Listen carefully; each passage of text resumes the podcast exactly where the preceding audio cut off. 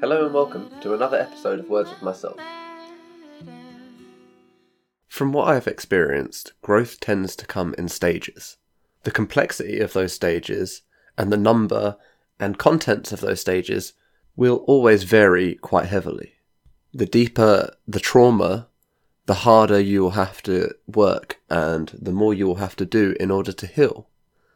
The things that are deeply hurting you are wrapped up in so many layers. You know, our, our, our trauma is like an onion, and like the classic Shrek saying goes, onions have layers, and that that's it. That is the fundamental truth of trauma: is that within these layers of problems and defense mechanisms that we've built up to avoid thinking about all of these horrible things that have happened to us and all the ways that we've been wounded and hurt.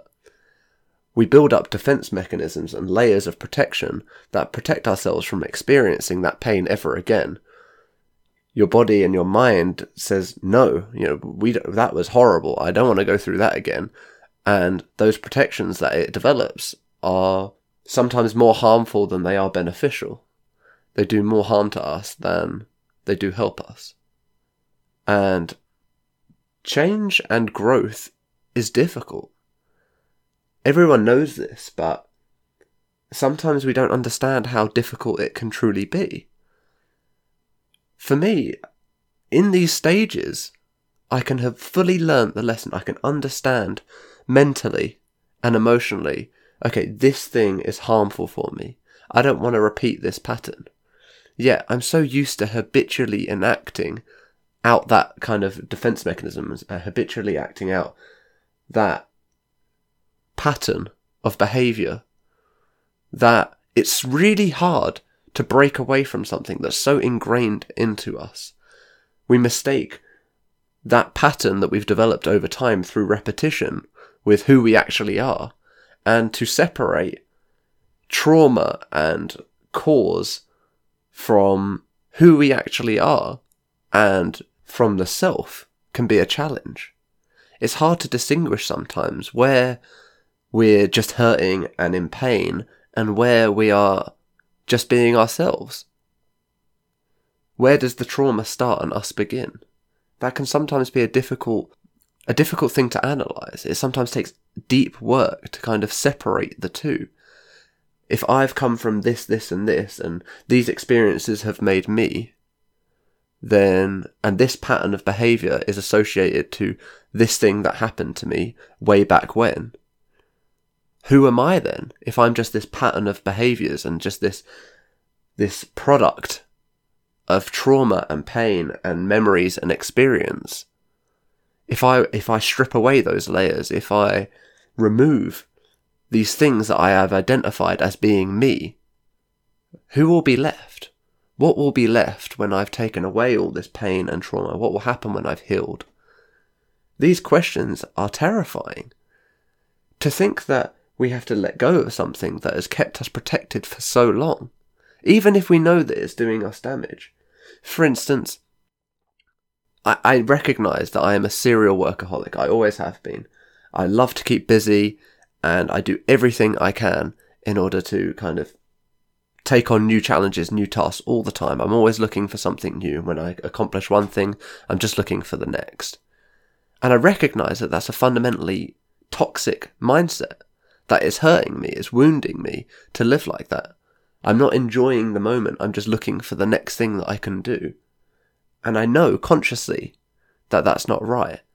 But it's hard to get out of that developed pattern, especially when I think that, oh, this this horrible mindset, this thing that like even the negative self talk and telling myself, you know, you're not good enough, you know, you're rubbish and you need to do better.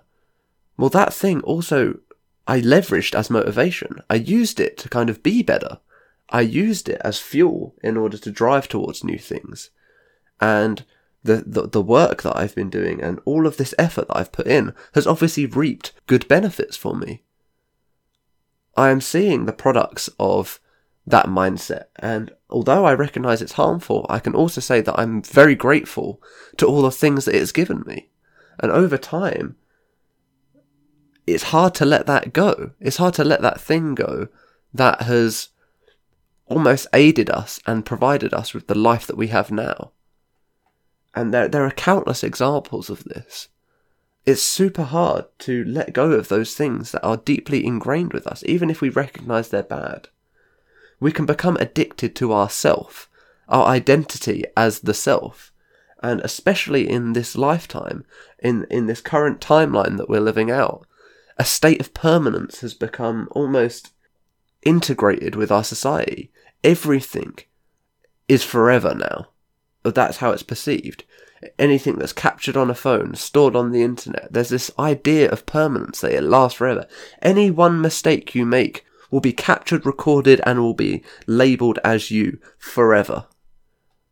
And that can be a terrifying thought. It can be terrifying to think that anything we do, no wonder we have such um, like a, a passive attitude towards doing things and such a fear of failure because now more than any time that has ever existed we live in a state where those failures are recorded those failures are remembered and become attached to who you are that one time you embarrassed yourself when you were a kid will follow you for the rest of your life and obviously this is only conceptually. We, we, we perceive this in our mind as being important. That these things, these failures, these um, embarrassing moments, and these times that we said the wrong thing or did the wrong thing or didn't get it right, those are just steps that we took in order to learn the right way, the right thing to say, the right thing to do, the right way to be. We give those things significance. We say, you know, it's, it's up to us to take control of that, to, to live it, to say, yeah, that was me, and I'm not that person anymore. And to separate who you were from who you are now. And sometimes that can be a great disparity between who you are mentally and the patterns you're living out. The things you do day to day, do those align with who you are inside, your true self? when you're saying, I want to be nice and kind and compassionate and I'm a good person and I want the best for people and I want to make great change in the world and I want to be someone who's strong and reliable and dependable and help others and be someone who can stand up for what's right. And that's who I am mentally. And then when you get in a group with your friends and they're saying something that's bad or doing something that to someone else that, that might be harming them, are you standing up for them to them and saying, hey, look, this isn't the right thing to do? Or are you only that person inside? There can sometimes be this disparity that we have to break down, reduce the barriers, and recognize patterns that no longer serve the self, the, the identified new being that you have become. This happens a lot for me when, because I, I do a lot of kind of healing and growth in isolation. I spend a lot of time by myself thinking, meditating, and re- reflecting on my behavior and how I act in the world and who I want to be, and asking myself important questions that I hold myself accountable to providing answers for. Yet, when I kind of do these things, I, I recognize that, okay, this, this, and this are not who I am. You know, I, I've grown, I've grown up. I'm now not that person. I don't want to be that person anymore. And then I emerge, and then I can see myself though. I, have learned the le- like I've learned the lesson consciously. I recognize that those things are bad. But to break the patterns of behavior are a different thing. To break away from old habits, that's where the tricky part is true growth has to be integrated right the way through to the end. It's not good enough to learn the lesson and just know the information. You can know the right thing to do, but that doesn't mean that you're going to do the right thing. Because it can be hard to let go of old patterns. It can be hard to let go of old behaviors. Even if we recognize something we do is harming ourselves, it's hard to step away from that and let that go because we're like, that's us. That's a part of me. That's a part of my identity and the ego grips onto that and doesn't want to let it go. That's who you are. And you convince yourself that you are this person, and this person is has these characteristics. You define who you are. Your habits, what you do every day. Today, you don't have to be the same person you were yesterday. That is all fabricated. This idea of permanence, this idea that we are the same person today that we were yesterday, is all fabricated. You can be someone completely new every day. You can play the game in whatever character form you like. And I think Jim Carrey was the one who said that depression is when you are tired of playing the character that you you know you're tired of living out your life as the character that you're playing you've moved on from it you've become that there is that disparity between what you're doing what you're saying and who you are your true self is saying you know i'm bored of this i don't want to be this person anymore i'm sick and tired of feeling afraid i'm sick of tired of feeling like I'm in danger all the time and I'm always suffering and I'm always a victim. I want to take control of that. I want to change that narrative. I want to become a different character. I want to be someone who is great. I want to be someone who is capable of doing things and accomplishing things. I am capable. I want to be someone who is smart. I want to be someone who is funny. All of these things are just things that you do every day. Things that you practice and your character, the person that you think you are, is just the character and how many times you've practiced being that person.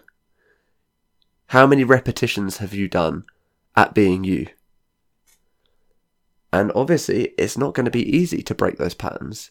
You have to do an equal amount of repetitions as a different character, as a new self, a new you. But it starts with the first time, and then the second time, and then the third time. The first time you stand up for yourself. The first time you set a good boundary. The first time you voice your opinion and say what you want. The first time you persist and stick with something that was difficult. Those first times are the f- making of a pattern. And those patterns are who you identify with. So if you are noticing that who you are is not really who you are, and that the self is not, you're not living as your true self. In order to start that process, you have to start making different decisions, making different choices. You have to make new patterns by doing things differently. By just one rep, two rep, three rep, building up that mental muscle, that new identity by forging them, by becoming someone different and no longer holding on to this hurt person that we were, that broken, bruised, in pain, suffering person, and carrying on that baggage. You don't have to do that forever. You can let that person go. Once you recognize that you want to do something different, you want to change an aspect of yourself that isn't serving you, it's not, it's not making you a happier, more positive, more calm, more purposeful person you can let that part of you go. Too many of us fear that other people are going to be like, well, you're a different person now. You know, you've changed. Yes, you've changed. You've become someone different. You have made a better decision for yourself. You have recognized that something isn't good for you and you want to take steps in a different direction. Don't let people's perceptions of you dictate who you have to be. Don't hold on to something for the sake of other people oh, I'm this person. I, I'm the intelligent one. I'm the person who always reads books. But really, I don't want to read all these books anymore. I just want to go and have some fun. But I'm the person everyone comes to for help. So if I'm not reading, then people are going to start thinking I'm stupid. People are going to stop thinking that they can come to me for help because I've stopped being the intelligent one. But I'm really miserable reading all these books all day and I'm not happy with doing it and all I want to do is go fishing or do some sports or do something for me. I, am tired of reading for the last 30 years. I'm tired of. Maybe you're tired of being the athlete. Maybe, you know, you're noticing that you've got loads of injuries and your body isn't what it used to be. And you know you don't want to be doing all of these intensive sports all the time. You want to take some time to chill and read a book and take some step away. You you may be known as the the life of the party the people person who's always making people laugh but You know, you want to have a serious conversation for once. You don't have to attach yourself to any of these identities, any of these labels that you think people have placed upon you or that you're placing upon yourself. You don't have to be anyone other than the person you want to be. And the steps to get there is just by making one different decision. You know, when you're faced with a situation and you have the choice to say or do X or Y, do X instead of Y. That's it. With each decision that you do differently, you start to become a different person. You forge a new identity. And through repetition, you will start to see that. You will start to become that new person.